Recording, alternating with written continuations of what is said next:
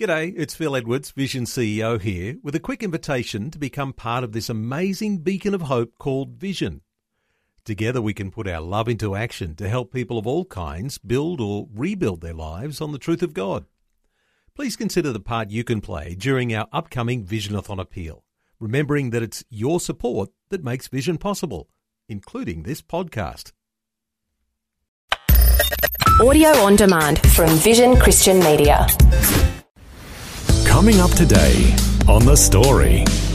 So I was at over thirty hospitals, padded cells, I was on drugs to get out of bed, drugs to go to bed, smashing up places, attacking nurses, you know, real bag of marbles I was, you know. And uh, it was the alcohol was the number one issue in my life. The Story. The Story. G'day, I'm Jimmy Colfax. Welcome to The Story. Well, Kevin Mad Dog Mudford was one of New Zealand's most notorious jailbirds in the nineteen seventies, and he also spent time in several psychiatric hospitals. However, his life turned around in an amazing way when he eventually put his faith in the Lord, and he's been living on the road for over thirty-five years. We'll find out why and how he's got the name Mad Dog as he has a chat with Eric Scotterton. Kevin Mad Dog Mudford, welcome to the program. Great to be here, Eric. Glad to have you with us. And for the benefit of our listeners, I think we should describe your appearance. I saw some photos of you on Facebook, kind of a bikey kind of look with the, the tattoos, even one tattoo on your forehead. Is that a safe way to describe you? Yeah, I've got a few tattoos, which is quite popular today. I've got one on my head up there, and uh, it says, Jesus is Lord. I've got them up the arms too, but some are prison ones and some I've added to fix up the prison ones. Oh, okay. And uh, you also kind of dress in bikey clothes with the leather jacket and all that? Oh, I used to. I was on bikes for years, uh, not these days, and uh, I haven't been on a Harley now for over two years, but uh, I dressed in a lot of leather and stuff over the years, but uh, that season's finished. Yeah, well, you used to have a big, long beard, like a bikey kind of tough guy, but uh, I guess you've shaved that off recently. I have, yeah. When you get on Harleys, it's like you get around other bikers. They've all got beards, and so you grow it. But, of course, I've gotten older, a bit grayer, so I shave my head and no no whiskers, so I still look reasonably young. what, what I got. We're going to find out your story today, but unfortunately, it didn't start off too well. It was pretty rough growing up in New Zealand. Is that right? Oh, absolutely, Eric. And uh, broken home, absent father. My father was a World War Two P O W. He came back, had eight children, and uh, was unable to uh, communicate. And uh, and so uh, so he was a prisoner of war? He was. German prisoner of war camps for three, three and a half years, yeah. So did that kind of so, leave him traumatized? Is that why he couldn't oh, relate no to you guys? Oh, no doubt about it. Absolutely. He came back and uh, had huge problems. And uh, and so, you know, there's no hugs, there's no encouragement, no nothing. And uh, he just wasn't there when we needed him. Hmm. Absent.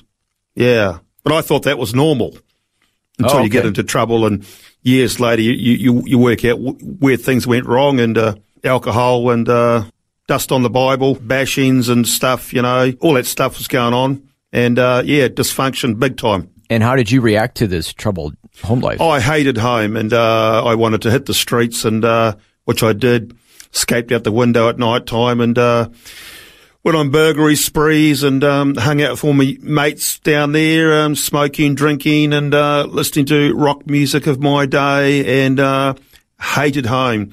I, I just wanted to sleep and live with all my street kid mates of the day, sniffing glue, the whole lot. Hated home. Couldn't stand it. It actually wasn't home. It was just a place to live.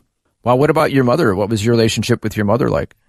None, really. She she had to raise uh, eight children, Eric, and uh, so she was struggling too. And she mm. smoked and drank and swore, and uh, she was a tough lady, and uh, she tried to get my father to uh, be more of an assistance. But, of course, back in those days, um, they, they weren't. There wasn't those uh, facilities around to educate parents on how to get a better deal. And uh, so, uh, but again, I put the blame back squarely on my father. He was unable to uh, to cope.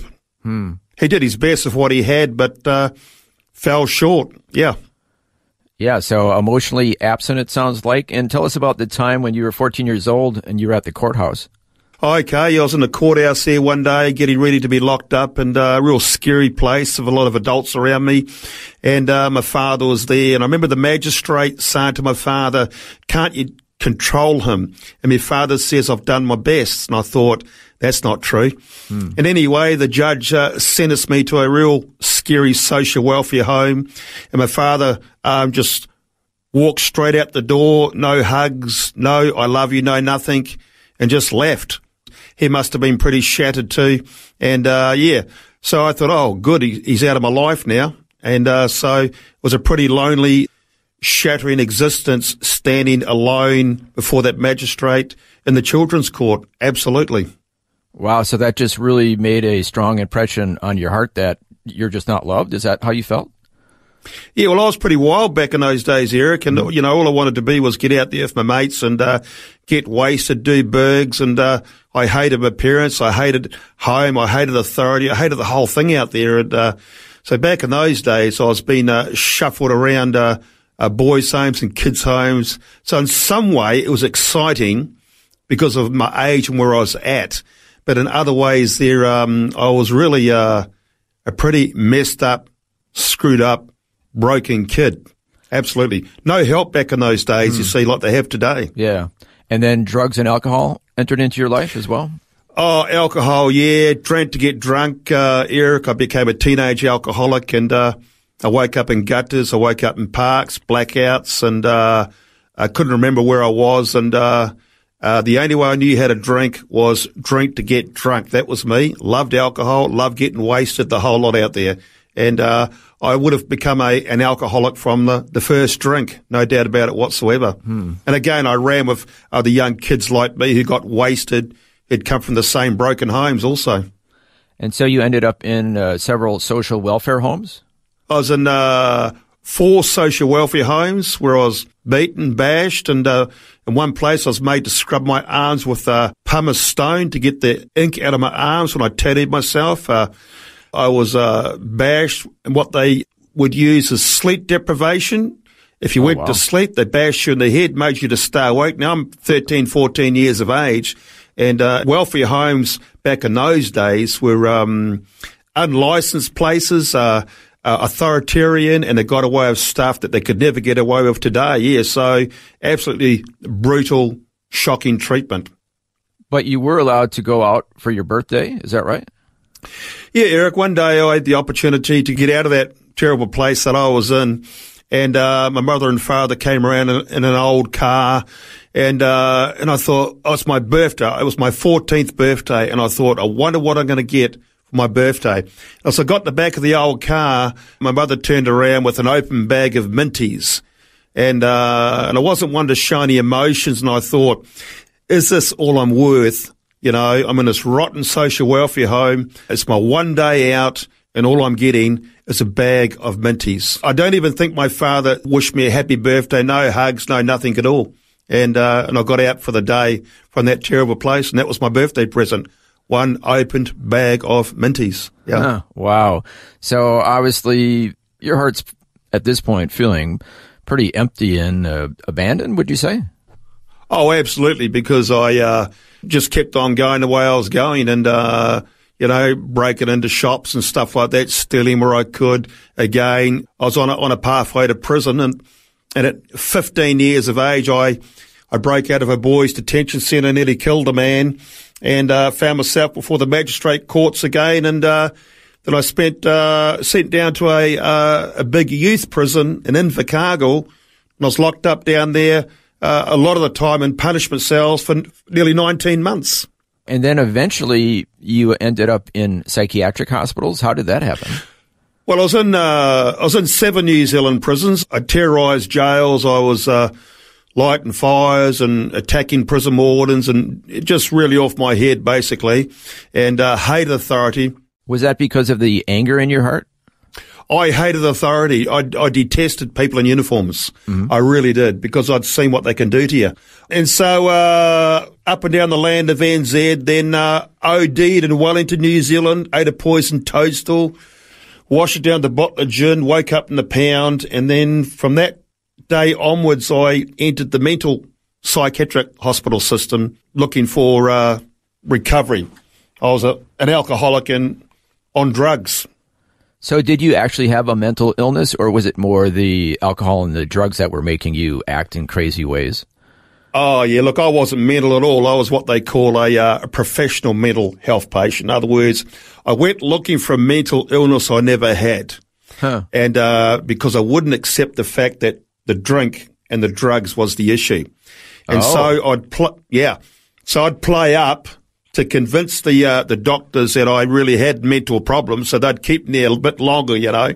But the fact of the matter was that um, I had a loneliness problem, hmm. which only Jesus could fill, of course. Yeah. And uh, so I was in over thirty hospitals, padded cells. I was on drugs to get out of bed, drugs to go to bed. Uh, again, smashing up places, attacking nurses, the whole deal, slashing my wrists open one time. You know, real bag of marbles I was, you hmm. know. And uh, again, it was the alcohol was the number one issue in my life.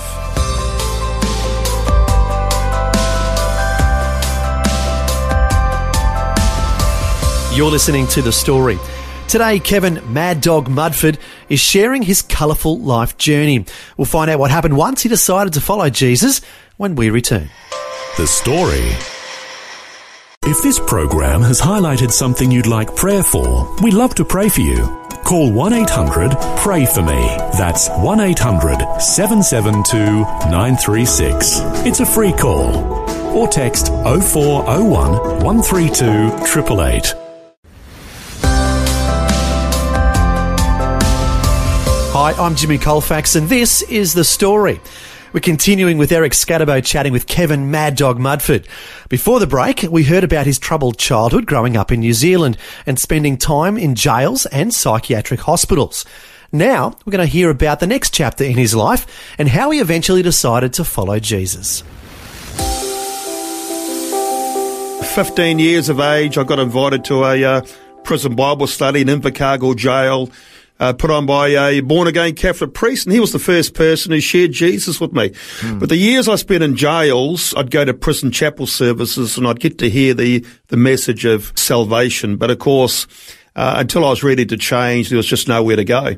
Um, again, the mental hospitals, I ran into Christians who came in to try and help us. But, again, I wasn't prepared to uh, swap my grog for a Bible.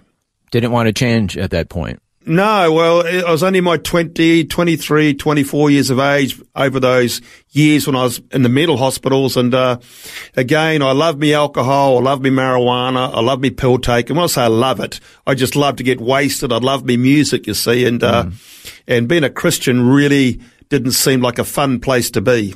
Hanging out in church just wasn't me. If you were inside these institutions, how were you able to have the drugs, or was that when you were out? Oh, when I got out there, but uh, of course you can smuggle them in, and uh, there were times I got wasted in, in, in jail, and uh, but most of my issues were when I got out, because when I got out, I had a little bit of money, bang, you, you hit the, the booze, and there's always someone out there with pills and weed, you know, mm. how it all rolls out there. And of course, when I'd get loaded with the with the booze and the drugs, you don't care, you know, you forget yeah. about the pain, and you get you get and do some dumb things. Yeah. So it sounds like as a young adult, you were mad at the world and kind of self-medicating with the, the drugs and the booze? Oh, absolutely. You know, uh, you see, when I was a kid, the only thing I did well was play up, mm. you know. And my report card said, when things aren't going Kevin's way, Kevin plays up. So I'd play up. That, that gave me the centre of attention that I never got when I was a kid, you see. Mm. So everything's all back to front, you see, you know. Oh, okay. So when I doing the booze, you know, and all my mates out there, Uh, that same behaviour flowed again, you see, and uh, centre of attention, you know. How many wacky things can uh, Kevin Mad Dog do this weekend, you know, and uh, it's like a competition.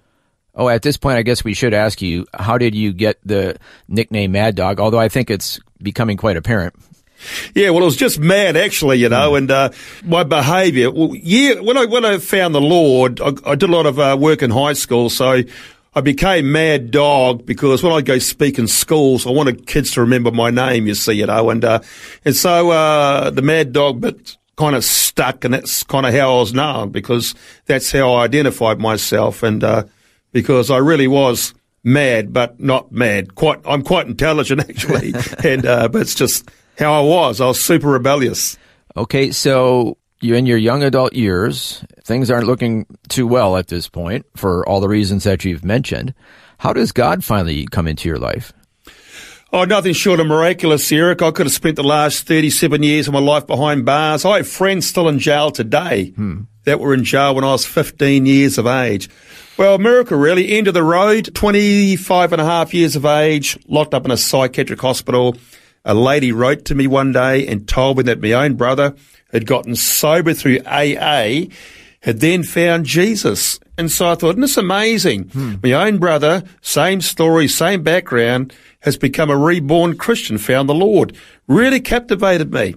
So I managed to uh, wheel and deal and get out of that mental hospital that I was in. Travelled down to Napier, New Zealand. I wanted to check out whether my brother's life had really changed. And he was on fire for the Lord. And I thought, wow, this stuff really must be real. But what forced me into the church, Eric, was I had the drinking problem, you see, and I realised that uh, unless I got rid of the grog out of my life, mm-hmm. um, I would be locked up for the rest of my life, die an early death, or be confined to a mental hospital for years to come. So the motivating factor for me to give my life to Jesus, one was my brother, two was this drinking issue. And uh, and so I surrendered my life to the Lord, and I tell you what, God got a hold of me and started doing miracles from day one. Wow. Did you go to A A? Yeah, I, I've I've uh, been to A A. I, I preached and shared in A A for thirty-seven and a half years. I've just recently retired from attending A A. And, uh, yeah, so, um, yep, thirty-seven and a half years attending A A meetings, sometimes five nights a week. Wow. So you give your life to the Lord. Then what happens next in your life? I gave my life to the Lord there and adjusted myself to this little uh, Pentecostal church I was in. Mm-hmm. And, uh, and I realized that, uh, the people in there were fair dinkum people who had real stories. So I went around talking to them all. I wanted to know what they were doing there and what their story was. And I heard some amazing stories in there, not so much like mine, but they had their own stories. Mm-hmm. But I could see that these people really cared, and they became my extended family. And then one Sunday night, I went forward there to get prayed for, and I tell you what, uh, the Lord spoke to me, and he said to me that I'd come home, and he got me. And it's going to turn me into a, a, a, an evangelist, and uh, and it's going to send me back to all the places that I was once in. So I thought, wow, how is he going to do that? Hmm. Well, there was a little old lady in the church who came up to me and gave me a lend of her car. And so my prison ministry began in nineteen eighty-one. I saw miracles before my eyes. I saw God take me back into every boys' home, every mental hospital, every prison. Um, for years and years, it just blew me out what he could do. And that's what encouraged me to keep on going when the going got tough. Wow. And so did you go to Bible school? Did you get some training?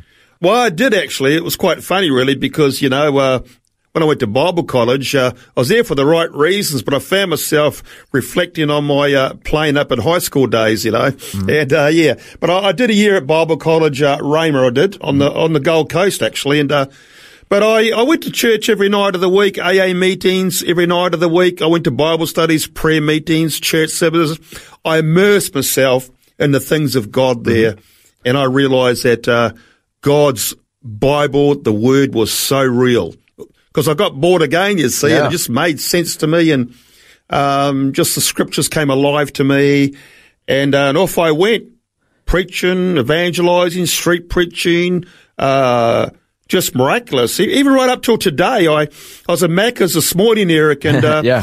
and, uh, ministering to a, uh, a young street lady, uh, gave her fifty bucks for some, uh, uh, to help her out just this morning. Uh, mm. you know, it, it just never stops. Yeah. And, uh, uh, the ministry, just yesterday, we, we, we, we, we bought breakfast for a lady who was a, a bag lady, nothing, old lady sleeping in the park, and, uh, thirty-seven and a half years, God has just taken me to people like me, and it's just kept on going and going and going. It never stops. Just amazes me. Now, I forgot to ask you, how did you get from New Zealand to Australia? A miracle, actually, via America. I had a dream to go to America, right? and uh, and uh, well, God opened up a door with uh, Kenneth Copeland. Kenneth mm-hmm. Copeland bought me a motorhome and sent me to America, and out of that, twenty-one years ago, came the Tribe of Judah. Well, on my way back, I got kicked out of Australia, back to New Zealand to get my passport sorted out, and uh, and, and in New, New Zealand, they gave me a um, a re-entry visa, and I was able to get back into Australia. Mm-hmm. So that's what happened via America. Oh, that's interesting. And so you've been on the road just living in a caravan, is that right? My wife and I, yep, thirty-seven years on the road, uh, full-time, raise our own support. Uh, we received no welfare, no sentiment payments, no wages, no nothing. Uh, God looks after us via the church. Uh, he said to me, don't go looking for the money. The money will follow you. And after two years of being saved, um, I hit the road as an evangelist, and uh, and off I've been. And twenty-eight years around Australia, uh, working in every conceivable place you could imagine, and uh, carrying crosses, thousands of meetings. I've been amongst the Aboriginals, a whole lot, Northern Territory, Thursday Islands, Vanuatu, Fiji, Solomon wow. Islands, but most of the work here in Australia, doing the hard yards, absolutely. Living anywhere, sleeping anywhere, paying the bills on time, uh, living within our own means, you know, as yeah. as the Lord has supplied, and uh, paying the price, absolutely. So you are now a traveling evangelist, and some of your ministry is conventional. In other words, you preach in churches, but some of it is unconventional, that you carry around a large life-size cross on the street. Yeah, well, that's right. I um done that for many years. Again, I met an American evangelist, Arthur Blessitt, nineteen eighty-six, and uh, he's the one that inspired me to do it. And I did that for many years. Then after the bashing ten years ago, I stopped for eight oh, years. Tell us about then, what happened ten years ago.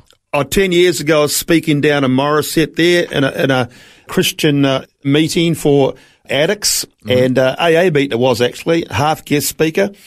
And um as I walked out there, a man came up behind me and uh, bashed me five times over the head with a brick. And uh so I was nearly killed. I spent uh, ten days in hospital, brain injury, the whole lot. Uh sad time, really. But I came through it all, got back up on the horse, and uh rode again for Jesus, yeah.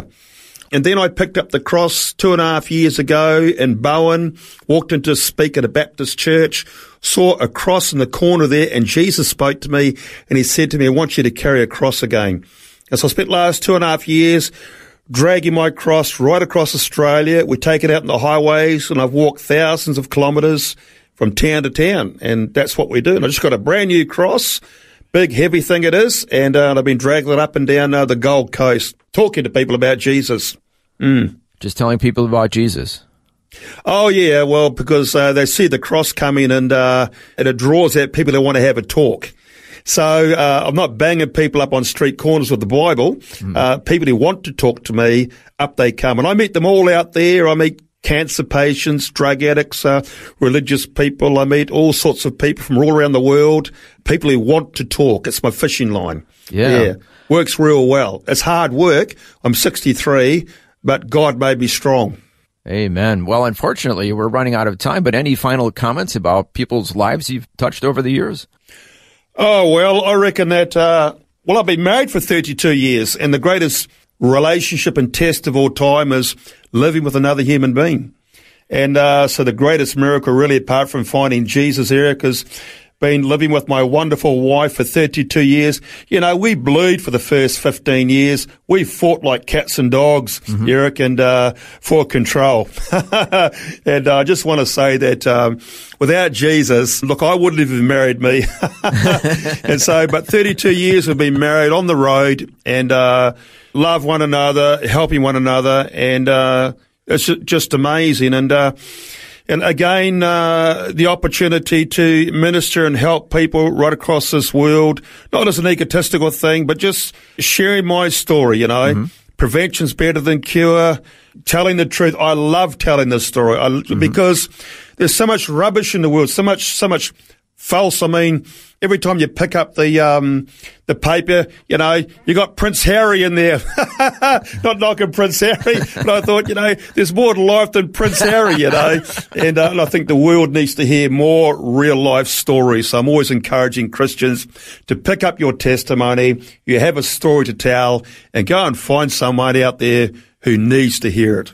Wow. Thank you so much for sharing your story with us today. Thank you, Eric. Appreciate that. That was Eric Scatterbo chatting with travelling evangelist Kevin Mad Dog Mudford, and what an amazing transformation has occurred in his life. Kevin put his faith and trust in Jesus and has found that Jesus has never let him down. And he can do the same for you. If you'd like someone to pray with and introduce you to faith in Jesus, our prayer line is one eight hundred pray for me. That's one eight hundred seven seven two nine three six. And we would love to pray for you and have a chat on one eight hundred double seven two nine three six. As the Bible says, anyone who belongs to Christ has become a new person. The old life is gone, a new life has begun. Finally, if you would like to contact Mad Dog, you can look him up on Facebook. He'd love to hear from you. Just look up Kevin Mudford on Facebook. Well, thanks for joining us for Kevin's incredible story. I'm Jimmy Colfax, encouraging you to share your story with someone today. Next time on The Story. I ended up sharing with my mum and dad, actually, a little bit. I was always a bit scared to say to them, hey, I'm a Christian, because I thought they'll come and sort of say all these things to me and they might point the finger at all the stuff that I've done wrong. But um, they didn't. They actually embraced me, and they showed me that the reason why I had done all those things is because I was looking for hope in other places. Morag Payton was raised in a Christian family, but ran as far away from God as she could get. But remarkably, she would still tell other people they needed Jesus. She eventually got to a dark place in her life where she called out to God herself. We'll hear Morag's story next time. The Story. Just another way Vision is connecting faith to life. This program is a production of Vision Christian Media. To find out more about us, see vision dot org dot a u.